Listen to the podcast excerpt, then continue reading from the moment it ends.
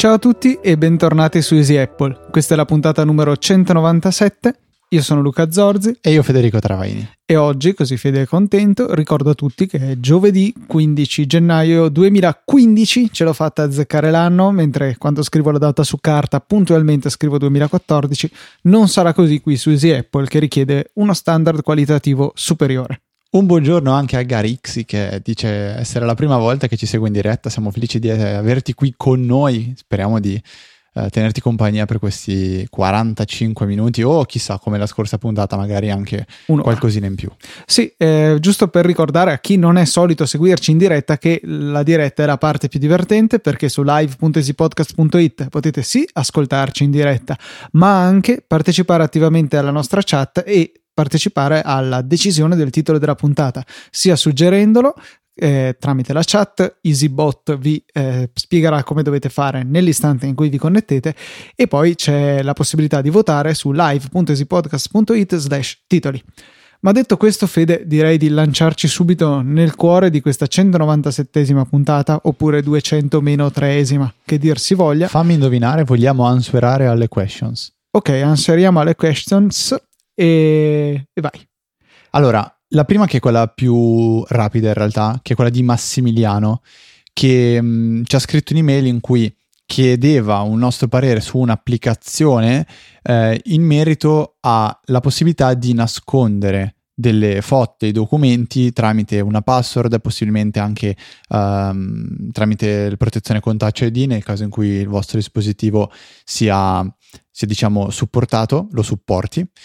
Um, noi in realtà l'applicazione che ci è stata segnalata non l'abbiamo mai, mai vista, non, non, ne sapevamo, del, diciamo, non, non, ne conosciamo l'esistenza, però possiamo proporre assolutamente qualcosa di valido che conosciamo benissimo, eh, di gratuito, che come Luca suggeriva è Documents, l'applicazione di Riddle, che supporta tutte le funzionalità che Massimiliano eh, necessitava di cui Massimiliano necessitava.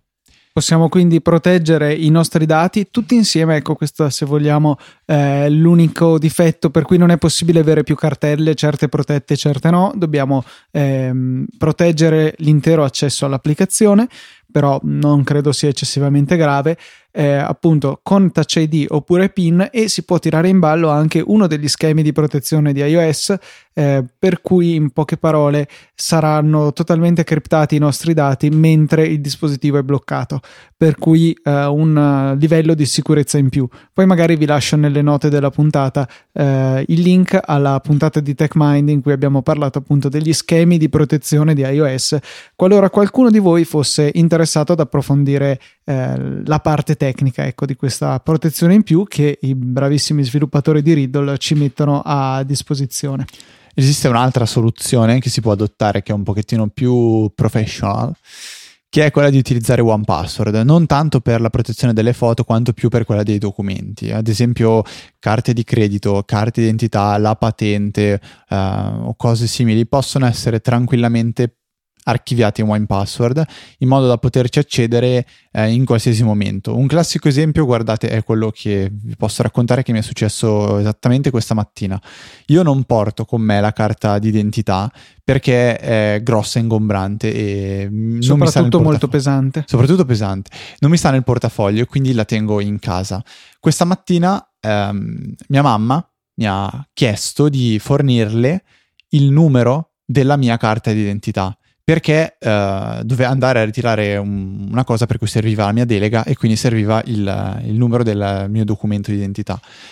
Ovviamente la carta intera a casa. Io ho potuto però, um, diciamo, fornire a mia mamma questo, questo, codice perché avevo proprio in One Password la, la carta d'identità scannerizzata. Altra cosa molto comoda è questa. Eh, l, diciamo, la banca a cui io mi affido, banca tra virgolette, che è conto arancio, richiede per i pagamenti online l'inserimento dei codici di sicurezza, codici di sicurezza che vengono forniti tramite una sorta di carta di plastica che ha una griglia di una trentina di numeri e di una, di una, trentina di caselle e ogni casella ha eh, tre numeri. Quando si effettua un pagamento eh, online o ad esempio un bonifico direttamente tramite eh, il portale di conto arancio, vengono richiesti tre numeri random presi da tre di queste caselle. Demenza totale, tra l'altro. Dove, al di là di questo, dover avere carta, questa carta sempre con, con sé potrebbe essere uh, non del tutto comodo. Per questo io l'ho scannerizzata e inserita in OnePassword, di cui mi fido ciecamente. Quindi quando mi servono questi numeri, basta andare ad aprire OnePassword, trovare la scansione di questa, questa carta e uh, di conseguenza andare a leggere i numeri.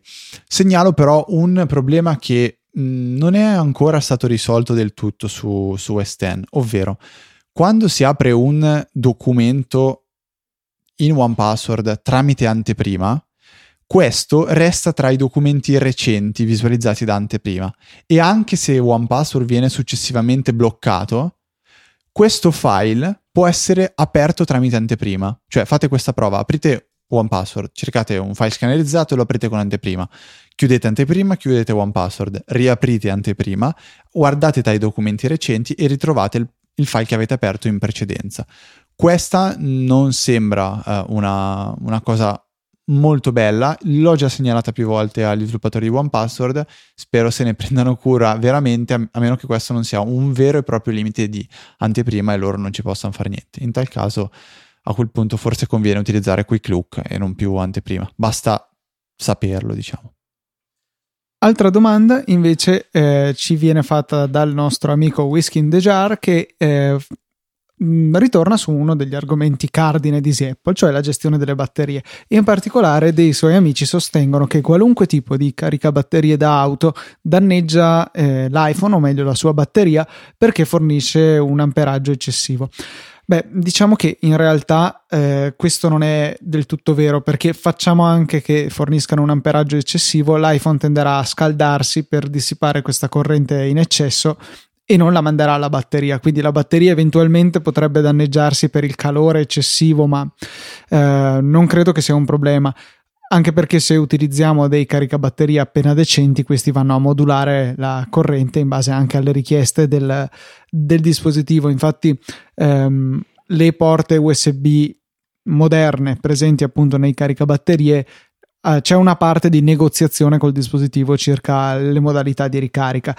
Uh, ragione per cui alcuni caricabatterie di qualche tempo fa uh, hanno magari, se hanno più porte, una adatta ai dispositivi Apple, una adatta ai dispositivi con Android perché utilizzano modi diversi per superare, cioè per scegliere la corrente di ricarica, dato che di per sé lo standard USB standard eh, supporterebbe al massimo 500 mAh come corrente, mentre tutti i telefoni si caricano ad 1 A, qualcuno anche a 2, per esempio l'iPhone 6 supporta la ricarica rapida a 2 A.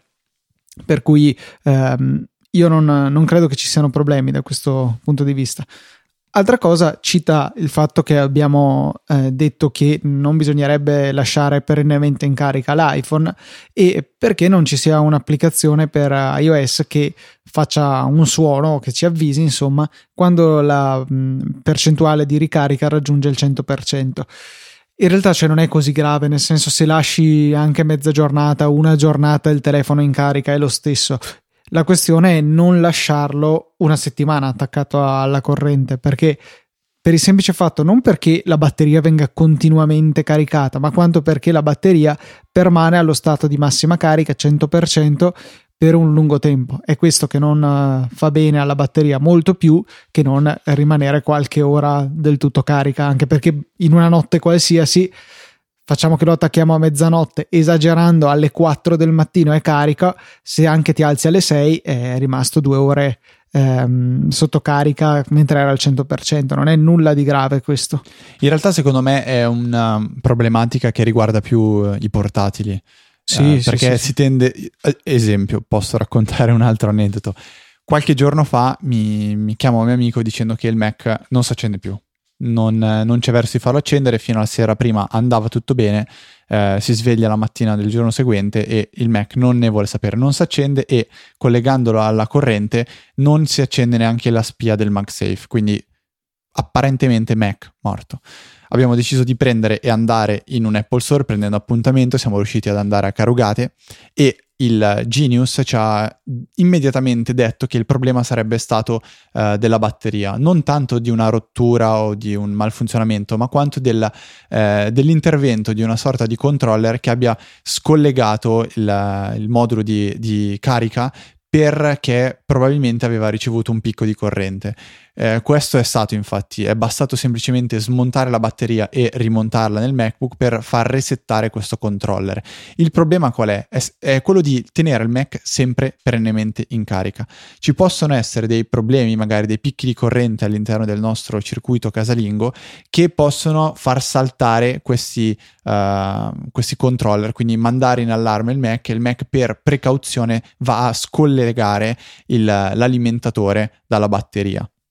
Questo è un problema perché si tiene ad esempio il Mac sempre perennemente in carica. Invece, come abbiamo spesso e volentieri detto sia io sia Luca, vale la pena ogni tanto staccare quel MagSafe, che poi è anche bello staccarlo e riattaccarlo il magnetico, vabbè, eh, per poter utilizzare un po' la batteria. Perché è così che bisogna fare per poter preservare la batteria del proprio Mac. Eh, invitiamo come sempre a scaricare anche Coconut Battery, applicazioncina molto utile e del tutto gratuita che permette di monitorare la batteria, lo stato di salute della batteria del proprio Mac e di salvare con l'ultimo aggiornamento anche una sorta di eh, stato ogni quando si vuole, manualmente appunto, e avere la storia dell'andamento della salute della nostra batteria per renderci conto se ultimamente la stiamo trattando bene male o, perché no, ci possiamo anche eh, rassegnare al fatto che per forza di cose andrà peggiorando col tempo che passa. E ancora meglio, è possibile questa nostra cronologia caricarla sul sito in maniera del tutto anonima e viene inviata insomma questa loro banca dati che ci consente di eh, confrontare la nostra salute, il nostro andamento della salute della batteria del nostro Mac rispetto a quello di altri utenti che abbiano lo stesso tipo di computer, sia in termini di età sia in termini di cicli, quindi possiamo vedere chi ha fatto più cicli di noi, quando era arrivato più o meno al nostro livello, quanti, ehm, quanta carica capacità residua aveva è piuttosto interessante da confrontare. Vedo che il mio Mac, tutto sommato, è completamente nella norma dopo oltre 4 anni, quasi 4 anni e mezzo di vita. Per rispondere a vincitore Becky, che non penso sia il suo vero nome, in chat, eh, non consigliamo più di tanto Fruit Juice perché è un'applicazione nettamente più complessa che risponde a delle esigenze che sono del tutto diverse da quelle che eh, potremmo avere sia io sia Luca o molti altri ascoltatori, cioè quella di una volta ogni tanto aprire Coconut Battery e mh, mm, vedere come sta andando la batteria del nostro Mac. Fruit Juice è un'applicazione molto più complessa, complessa, complessa, completa, che deve restare sempre in, in, esecuzione sul Mac, che fa un monitoraggio costante, che continua a darci segnalazioni, dirci quando staccare la batteria, quando attaccarla. A me personalmente darebbe parecchio fastidio. Ho in mente come devo trattare la batteria del mio Mac, quindi non ho bisogno di essere, tra virgolette, istruito da Fruit Juice. Questo è il motivo principale. Se volete provarla, trovate un link nelle note, potete provare Fruit Juice, esiste un periodo di trial, se non sbaglio, di un, una settimana, 14. forse due, 14 giorni, dopodiché l'applicazione è costosetta, secondo me si girerà anche intorno alla ventina di euro. E se non sbaglio, c'è anche nell'App Store. Sì, sì, sono quasi certo che sia sull'App Store. Okay. Eh, for iPhone anche esiste?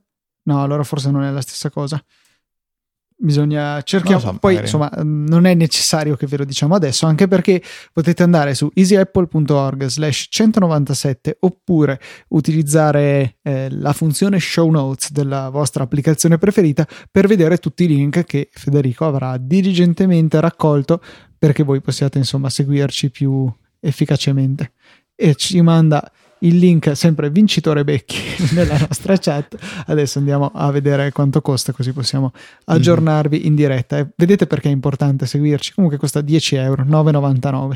Tra l'altro, Fede, eh, ti sei accorto che quando hanno adeguato i nostri prezzi facendo il cambio uno a uno col dollaro, hanno avuto dei momenti di indecisione in cui le app avevano dei costi che non avevano senso. No, me lo sono perso. Tipo le app che dovevano crescere da 89 a 99 centesimi per un certo periodo costavano 1,19 euro, poi ah. 1,46 euro e poi sono tornate a 99 centesimi. Insomma, Spero no. che nessuno ci abbia rimesso in tutto questo. Un avviso, ho, ho letto eh, proprio ieri sera mentre facevo la mia canonica lettura dei feed RSS che eh, questa variazione di prezzo ha causato delle difficoltà a chi aveva degli abbonamenti attivi sull'iTunes Store perché tutti i prezzi sono stati rivisti al rialzo.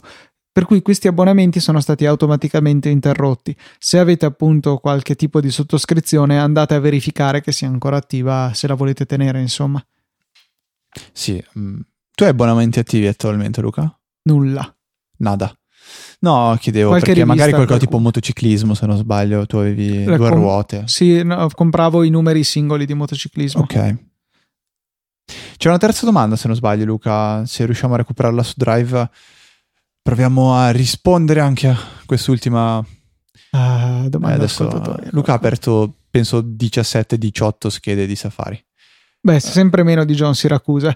Eh, tu tu No. ormai non ascolti più i podcast. No, è vero, è veramente tanto tempo che sono indietro. Sono veramente indietro. Comunque, no, niente. La terza domanda, alghe no. Eh, E mm, beh, comunque, giusto per chi non ha- dovesse seguire ATP, che vi consiglio, è un bellissimo podcast con Marco Arment, John Siracusa e Casey Liss. John Siracusa aveva dato una piccola indicazione di come usa lui il computer con 100.000 finestre. Mi pare che mentre stavano registrando aveva 18 finestre di Safari, 11 di Chrome, ciascuna con 5-6 tab dentro. Cioè, perché? perché lui, boh, finché non ha finito di eh, lavorare con una certa cosa, tipo vede un articolo interessante e lo lascia lì aperto. Eh, stavano registrando, avrà la finestra con la chat, la finestra con le loro note, così. Cioè, 100.000 cose aperte, impressionanti. Io non so come fa a lavorare, mi piacerebbe molto vederlo.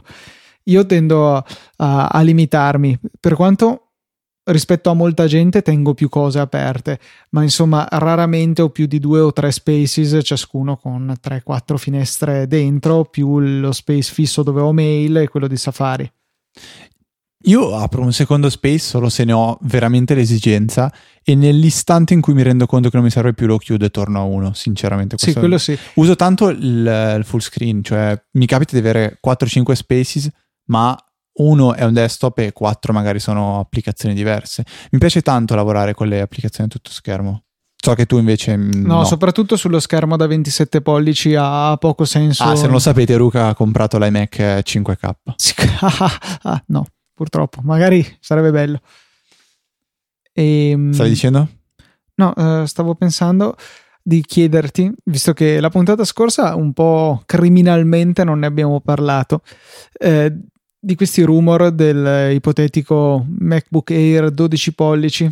È uscito all'Epifania un mega scoop di Mark Gurman, probabilmente noi arriviamo tardi a parlarne adesso, però insomma ehm, si parla di un nuovo modello ipotetico che io suppongo potrebbe venire lanciato con eh, Apple Watch e ehm, dovrebbe avere le, mm, ehm, le dimensioni esterne ehm, di circa un MacBook Air da 11 pollici e, e però avere uno schermo più grande hanno fatto qualche rinuncia sulla tastiera che è leggermente compressa, i tasti leggermente eh, riavvicinati tra loro e leggermente eh, rimpiccioliti per riuscire comunque a compattare il più possibile la dimensione.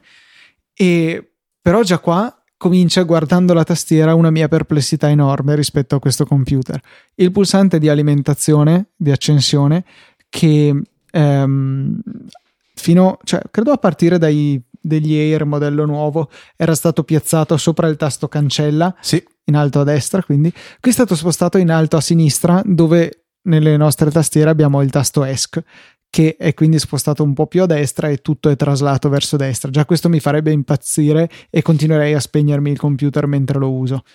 Eh, poi hanno le freccette eh, laterali messo eh, che non sono più insomma a mezza altezza ma sono alte come il tasto option che hanno di fianco per dire come la somma di su e giù che probabilmente dal punto di vista pratico è migliore ma dal punto di vista estetico è bruttissimo non so te cosa ne pensi Allora, pensieri un po' confusi.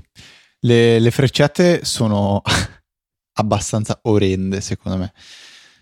Come comunità, non lo so. Perché io ti dico, ho un ricordo ben preciso delle freccette della tastiera di un computer, perché fin da quando ero piccolo le usavo per giocare ai giochi di macchine, perché io usavo la freccia in avanti per accelerare, la freccia indietro per decelerare, sinistra e destra per curvare. Quindi con praticamente uh, tre dita riuscivo a fare tutto, pollice medio e indice, indice per accelerare e frenare. Vederle così mi fa ricordare quello che facevo da piccolo e mi fa pensare che forse così non ce la farei perché sono posizionate in modo abbastanza scomodo. Il tasto di accensione lo trovo... Mm, cioè, non capisco sia una necessità ingegneristica quello di metterlo lì. Una, no. una, cosa che si può pensare è che essendo prima posto sopra il tasto cancella, molta gente ci prendeva dentro eh, perché si usa di più cancella che non esc. Ma, Però mm, il mio cervello ormai è...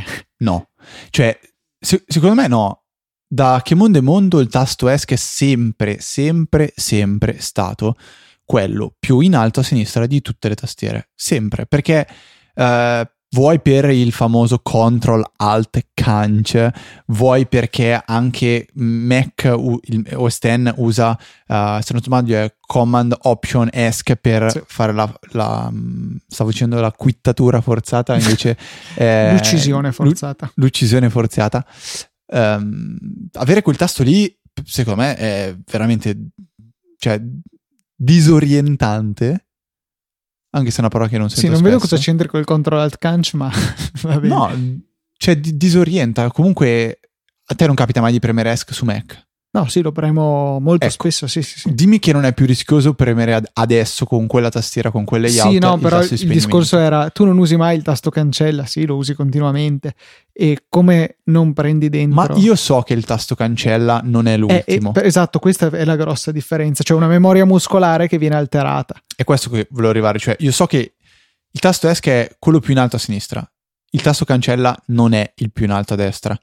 C'è sempre stato qualcosa ci sono nelle tastiere di Windows gli F11 e 12, nel Mac uh, c'è il tasto di accensione o uh, nei Mac tipo il tuo c'è il tasto eject. Che non fa niente. Che tra l'altro, piccola parentesi storica, io usavo tantissimo prima perché mi permetteva di fare le scorciatoie per spegnere, mettere in stand-by il Mac o riavviarlo. Queste ah, scorciatoie sono, allora ve le dico ma magari avete un Mac eh, tra virgolette vecchio e vi possono tornare comodi. Allora sono Control, Command e ESC per spegnere il Mac. No, e eject. Non eject, ESC. scusa, eject. Control, Option, allora, aspetta, aspetta, Command. Aspetta. Magari cerchiamo di ricordarcelo più uh, fisicamente, che è più okay. facile. Allora, ponete il vostro indice medio e anulare della mano sinistra appena a sinistra della barra spaccia- spacciatrice così che avrete il, l'anulare su control, il, il, medio su option e l'indice su command. Se fate anulare e indice e poi eject, mettete il Mac in standby. Mm, no. No, lo riavviate, scusami. No, no, allora sono indice, Siamo bravissimi. Indice anulare spegne, tutte e tre riavvia. Uh, indice tutte medio e tre spegne, tutte e tre spegne. Allora ecco, ok. allora, Facciamo che cancelliamo questo. Secondo me siamo stati tutti e due dalla barra spacciatrice. Esatto. Allora, sono sicuro che o tutte e tre o le due esterne spegne e l'altro riavvia. Una di queste due qua. No, Se non sbaglio, io, so, a tutte, memoria. Tutte e tre spegne. Tut- le sì. due esterne riavvia. Eh, riavvia. e le due, cioè centrale e destra, eh, standbyizza. Esatto. E ne esiste una terza che è control e shift più eject. Per spegnere lo schermo. Per spegnere lo schermo. Bene, eh, magari mettiamo nelle, nelle, note della puntata un articolo della knowledge base di Apple dove mostra queste... Non so se trovo, però sono molto comode perché resta il modo più veloce per spegnere un Mac. Sì, sì, assolutamente. Io eh. adesso che non ho il tasto eject... Sto facendo dei gesti che voi non potete vedere. Ma... No, no, io adesso in tutta onestà uso Alfred.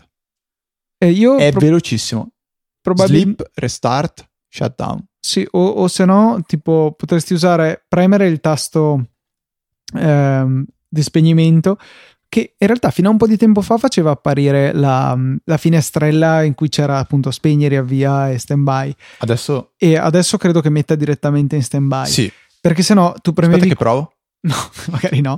Eh, io lo facevo prima di scoprire queste scorciatoie con eject. Lo premevo e poi facevo subito invio. E l'opzione selezionata Sì, sì. di default era spegni, per cui rapidamente potevo spegnere il computer. Torniamo a questo ipotetico Air. Sì, era- eh, sì, siamo un po' andati fuori strada. eh, la barra spacciatrice. Abbiamo ci ha parlato della tastiera. Eh, abbiamo parlato della tastiera, ma adesso c'è la tastiera è niente a confronto. Questo Mac presenta due porte. Sul lato destro ha una presa per le cuffie. Più Sì. i microfoni ambientali. Sì, sì, però non, corre- non connetti niente lì. Sì, sì. Ci sono dei buchetti. E al lato sinistro abbiamo una presa USB di tipo C, di quelle reversibili tipo il ehm, cavo Lightning. Mm, Sì, abbiamo ah, una- prima di tutto una porta L'elenco USB finito, eh. e poi tanto Basta. alluminio. Esatto, cioè una porta che si dovrà fare carico di tutto. Caricare il computer, perché tra le specifiche delle porte USB di tipo C, che sono nuovissime, c'è anche appunto il poter fornire corrente al dispositivo. Diciamo il contrario del, del verso in cui dal computer alimentiamo un iPhone, per dire questo viceversa, la corrente entrerà tramite la porta USB nel computer e mh, poi dovremo connettere dispositivi esterni, dovremo ehm, connettere schermi esterni, tutto tramite questa porta. A me pare terrificante. Tu, Allora. Fede, ha- hai detto una cosa prima quando ne parlavamo. Questo Sì. è un tablet. Sì, è più un tablet che un portatile perché comunque se pensiamo ad un tablet eh, come un eh, dispositivo che ci si porta in giro e il suo scopo è quello di essere acceso istantaneamente e vedersi un film, eh, andare su internet, mm, lavoricchiarci ma senza avere, senza dipendere da null'altro, cioè l- uno dei punti caratteristici dell'iPad è che l'iPad è quello che hai in mano e stop, cioè così è, così, così te lo tieni, eh, al massimo gli, gli attacchi delle cuffie, lo puoi ricaricare, cioè esagerando una tastiera Bluetooth esterna Che o- però non si connette fisicamente, quindi No. non c'è bisogno di un cavo. qua c'è già o camera connection kit. To, abbiamo esagerato, non, non esistono dischi esterni, non esistono display esterni, non esistono chiavette USB, non esistono CD-ROM. Ti ricordi CD-ROM? sì. Eh, questo, questo è esattamente un iPad con la tastiera integrata, senza lo schermo touch e con OS X, perché è veramente un computer che prendi, accendi, usi, spegni. Se ti va, puoi attaccare una chiavetta. Sì, quale chiavetta? Te la dà il tuo amico? Secondo te il tuo amico ha la chiavetta con USB Type-C? Dubito fortemente. Eh, questo nuovo Quindi USB ci dovremo costringere ad avere una selva di adattatori, in poche parole. che- Secondo me uscirà un, un accessorio che potrà essere un hub che avrà ad esempio il maschio con eh, il Type-C e la femmina con eh, magari due, esageriamo, tre porte USB 3.0 che permettono di interfacciarsi con altri tipi di hardware. Diciamo che però il problema è, per esempio, se in giro devi attaccare una chiavetta, ciao. Sì, Eh, sì, sì, ma beh, ehm, sei in giro con un iPad devi attaccare una chiavetta? Sì, no, ovvio. per- Ho la mia batteria che ha anche la presa USB, però a parte quel caso lì. No, a parte mi- che, mh, cioè, questo è un caso un po' assurdo perché se tu compri un computer del genere, non è che lo compri e istantaneamente il giorno dopo vai a una riunione di lavoro e ti rendi conto che non hai la porta USB. Quindi è un computer che compri, sai cosa stai comprando, sai cosa ha, cosa non ha, spero, sai che se devi connettere una chiavetta non puoi farlo direttamente con la porta che è presente sul Mac, quindi dovrai avere un adattatore. Quindi la prima volta ti potrà, va bene, andare male, ti rendi conto, ah cavolo mi serve questo, un po' come quando ti rendi conto che non puoi collegare un MacBook a una- un proiettore, uno schermo esterno senza l'adattatore. Parlo di MacBook fino a un po' di tempo fa perché adesso i reti non tutti la porta HDMI. Sì, no, però boh, cioè, Quindi- attaccarti a un proiettore, vabbè, pace, ci vuole un adattatore, quello mi sembra comprensibile. Eh, però sull'USB non, non, mi sta bene. Quello che non mi sta bene poi è il fatto che eh, sembra che si sia perso il MagSafe, che se io dovessi dire qual è la caratteristica che distingue, che mette su un gradino più alto i portatili Apple rispetto a tutti gli altri, almeno da questo punto di vista, è il MagSafe, cioè la tranquillità di potersi attaccare all'alimentazione senza il rischio che per qualunque ragione cade qualche oggetto, qualcuno si inciampa. Eh, e mi strappa il cavo di alimentazione, ecco, non mi viene disintegrato il computer. Ho, Secondo ricor- me non è un portatile che, che carichi quando sei in giro questo. Cioè, mm. il concetto è proprio questo è un qualcosa che ti porti indietro così com'è, cioè lo prendi, lo metti nella sua custodietta, te lo metti nel tuo zaino, nella tua 24 ore e te lo porti in giro e lo riporti a casa. Che non hai sempre... È, è il classico perfetto secondo computer, portatile. Sì, però cioè... Perfetto no, adesso vabbè, il dubbio è anche sull'autonomia di questo computer che è nettamente più sottile di un Air normale e d'accordo avrà processori a basso consumo, si vocifera dei nuovi Core M, mi pare che si chiamino, addirittura dovrebbe essere fanless, quindi senza ventole, ma eh, comunque anche se avesse un'autonomia molto elevata, io Boh, non, cioè, non, non sarà un disposto... computer sfigato. Sarà un computer sfigato fatto per chi ha bisogno di qualcosa con altissima mobilità e un iPad non basta. E lo vedremo fare. Cioè, paragonalo a, a un Air 11. Secondo me adesso l'Air 11 può essere mirato a un, due tipi di utenze. Uno, chi vuole spendere veramente poco per avere un Mac, ci può stare, uno prende l'Air più piccolo che c'è base perché lo paga meno. O la seconda alternativa, chi non ha bisogno di un secondo computer super portatile. Ora, se hai bisogno di un computer che è veramente super portatile, il fatto di avere un computer più piccolo con lo schermo più grande, probabilmente più leggero e secondo me con la batteria che durerà lo stesso durerà lo stesso. Non, non, penso che faranno un passo indietro, soprattutto conoscendo Apple. E... Ma guarda, loro sono, non sono disposti a retrocedere dal punto di vista della sottigliezza, invece, secondo me, sulla batteria sono disposti a, fare, a scendere a compromessi. Ma perché quella è una sfida, cioè la, la cosa della sottigliezza, secondo me.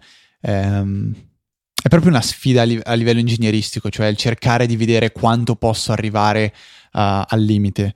Oggi, secondo me, Luca, ti potrà sembrare strano, ma a lezione abbiamo parlato anche di questo ed è una cosa secondo me eh, molto interessante, cioè quando si fa un progetto a livello ingegneristico si utilizzano sempre dei fattori di sicurezza che ci permettono di ripararci da eventuali rischi, cioè esempio banale, sto facendo un ponte, so che ci passeranno sopra eh, possibilmente n tir eh, contemporaneamente, quindi so che ci saranno su, che cacchio ne so, sparo Facciamo una cosa ridicola, 100 kg, ok? Facciamo i bambini elementari, un ponte che eh, deve so- sorreggere un carico di 100 kg. Io non progetterò mai il ponte perché sorregga 101 kg, ma utilizzerò dei fattori di sicurezza per stare bello tranquillo. Dico, va bene, facciamo che questo ponte può sorreggere 180 kg, così faccio suoni tranquilli.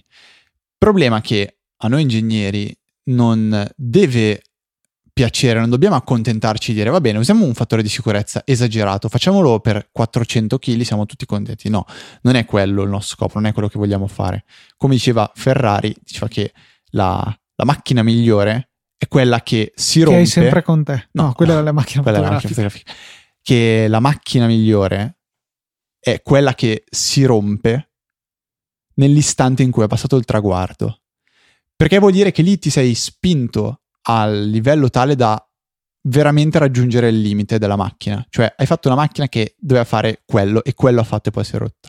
Quindi Apple, secondo me, allo stesso modo è innamorata di questa sfida tecnologica e vuole sempre cercare di spingersi al limite, cercare di realizzare quel dispositivo talmente tanto sottile con eh, delle caratteristiche che sono magari impensabili, perché secondo me quando era uscito il primo iPhone 4 era qualcosa di impensabile, quando eh, sono usciti i display retina erano qualcosa di, di, impensabile.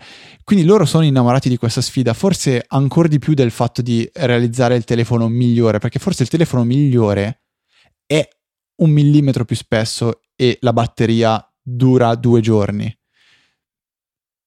Però loro forse hanno veramente più a cuore questa sfida e questo, questo ipotetico era da 12 pollici potrebbe essere Anzi, sicuramente sarà un'altra sfida che hanno voluto fare e che probabilmente hanno vinto e, e, e loro sono contenti di questo. magari sarà un nuovo passo sulla linea dell'evoluzione degli Air. Presentato nel 2008 costava carissimo, come anche sarà secondo me questo che si porrà nettamente al di sopra degli Air attuali eh, poi pian piano sono riusciti a, grazie a avanzamenti nella tecnologia, la diffusione dell'SSD, a creare un computer con meno compromessi e anche a abbassarne gradualmente il prezzo. Addirittura perfino anche in Italia mi pare che costi intorno ai 1000 euro adesso l'Air da 13 e altri 100 euro in meno l'11 pollici. Quindi un computer che nasce come un prodotto di nicchia e poi pian piano scende eh, nella gamma eh, andando a collocarsi alla base. Cioè non credo che sarà impossibile che in qualche anno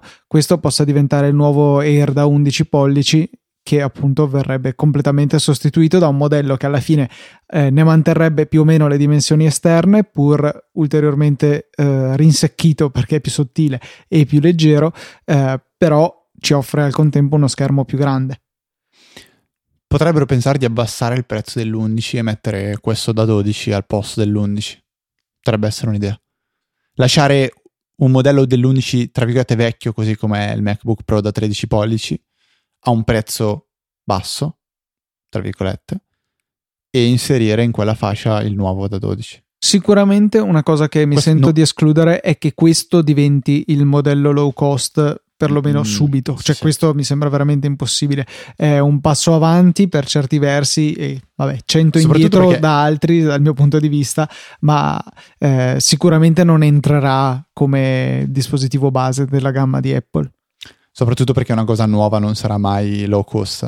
Cioè, perlomeno per come la vede Apple, pensiamo all'iPhone 5C, era una cosa nuova, non era assolutamente low cost.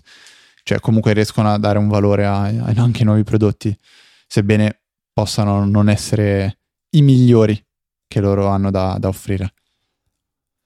Ti farò una domanda sulla chat, Luca. Se il Kingston Mobile Lite G2 può aprire tutti i tipi di file con la, l'estensione apri in. Sì, diciamo che è, giusto per chi non si ricordasse, è la batteria esterna che avevo comprato qualche mese fa ormai. Un paio e che ha fatto un gran successo tra i nostri ascoltatori. Ne abbiamo vendute ne abbiamo vendute. ne sono state vendute veramente tante, siamo contenti di questo. Sì, sì, sì, ci fa piacere. È un prodotto valido che ho consigliato tempo fa. Insomma, è una batteria esterna che incorpora una funzionalità WiFi e di lettura di chiavette USB e schede di memoria SD, che quindi consente ai nostri dispositivi e questo nuovo Air da 12 pollici di leggere chiavette tradizionali e eh, SD per trasferirne i file tramite l'applicazione ufficiale che è fatta clamorosamente bene, anche se non la uso.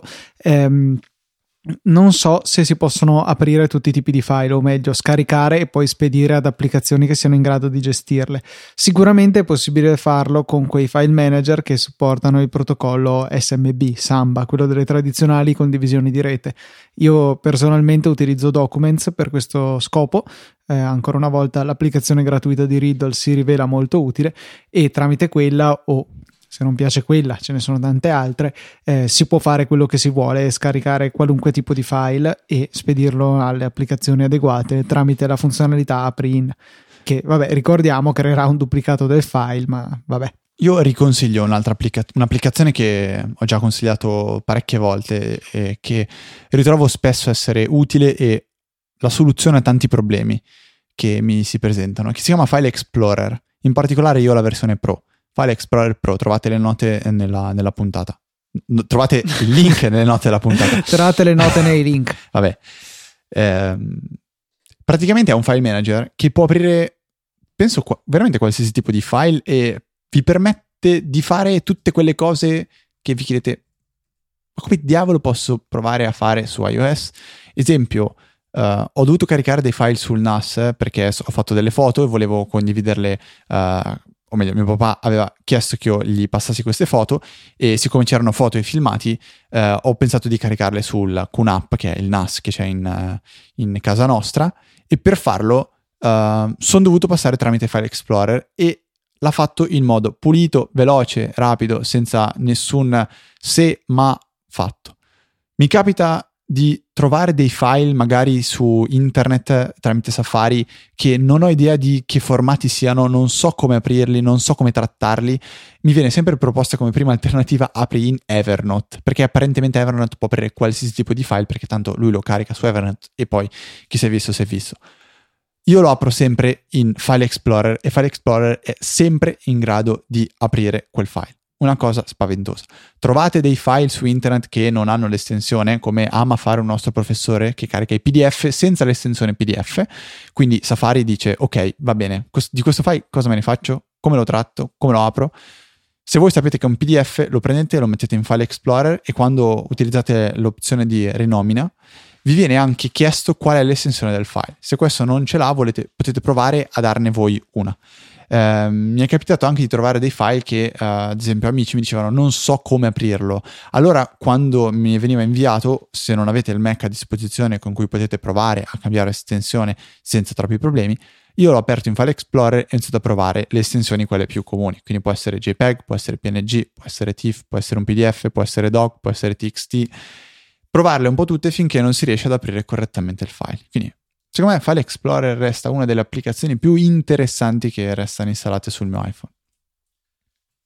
Benissimo, un'altra applicazione valida, diciamo il campo dei file manager eh, è abbastanza ricco di possibilità da questo punto di vista, eh, pur rimanendo limitati in quello che, che possono fare nel senso non possono entrare dentro altre applicazioni per le ovvie limitazioni di iOS, però insomma per la gestione in questo senso dei file che gli vengono assegnati risultano sempre molto valide. E, e niente. E niente.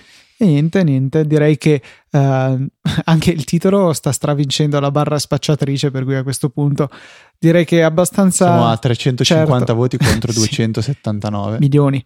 Migliore. Sì, sì, sì, sì. Eh, non li conto più ormai. Ah, non ci faccio caso. Hai automaticamente un per 10 sì, alla sì, 6 sì. incluso. Va bene. Eh, eh, addirittura sai queste cose? sì, sai, io ogni tanto li uso i numeri. Cosa è successo alla chat? Uh, s- non lo so. Qualche piccolo glitch. Ah, è arrivata ah, ah no, uno screenshot. Ah. Uh, vabbè, comunque in pratica ah. si parlava di alcuni difetti di iCloud Drive che Dropbox non Alcuni è difetti? utilizzabile. Alcuni difetti. Ah. Eh, quindi possiamo purtroppo, cioè possiamo, dobbiamo purtroppo dare la triste notizia a Feffo che insomma mh, mm, è colpa di iCloud Drive, non ci possiamo fare nulla. Invece voi sì che ci potete fare qualcosa, potete darci una mano a tenere le nostre vocine dietro questi microfoni andando a comprare i prodotti su Amazon tipo questa stupenda Kingston Mobile Light G2 batteria, wifi, tutto Oppure quanto. un proiettore, che ne ho visto uno molto, se ne, non sbaglio. Ne parliamo ne fuori onda di quello.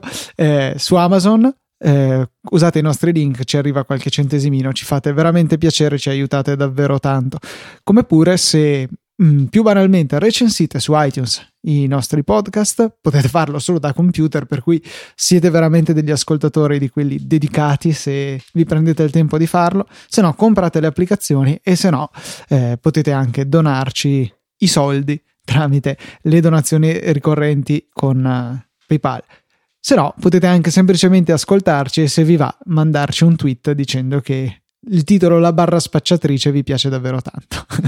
ok. Se mi tramite un tweet potete farci delle domande così come abbiamo, uh, hanno fatto altri ascoltatori in questa, in questa, questa puntata. Non è vero? Allora, rifaccio tutto. 3, 2, 1. Luca, per favore, sto lavorando, cioè ho bisogno di concentrazione, lo sai che sono fragile. Ok, allora, sempre tramite un tweet potete farci le vostre domande così che noi possiamo rispondervi durante uh, le prossime puntate, come abbiamo fatto all'inizio di uh, questa 197esima puntata. Potete farlo tramite email all'indirizzo info-easyapple.org. Ricordatevi che questo è l'indirizzo giusto e non info-easypodcast.it non dovevo dirlo perché adesso vi sto creando un casino in mente. Comunque in fondo alle note della puntata trovate direttamente il link per poter inviare un'email all'indirizzo corretto, che ripeto è info.apple.org. Ultimo e meno importante è la pagina di Facebook, che è facebook.com slash easypodcast. Potete andare mettere mi piace, lì troverete principalmente la notifica di avvenuta pubblicazione di una nuova puntata di qualsiasi uh, show che uh, ho stato da Easy Podcast. Come si dice stato in italiano? Esatto. Ospitato. Ospitato, non è vero, ma va bene. Sì, eh, no, ostare, to host vuol dire ospitare. Ok. Altro non penso ci sia da dirvi, giusto Luca? Sì, una cosa c'è. Ciao a tutti da Luca Zorzi. Ciao da Federico e direi che ci sentiamo settimana prossima di venerdì alle ore 17 con una nuovissima puntata, quasi la 200 di Easy Apple.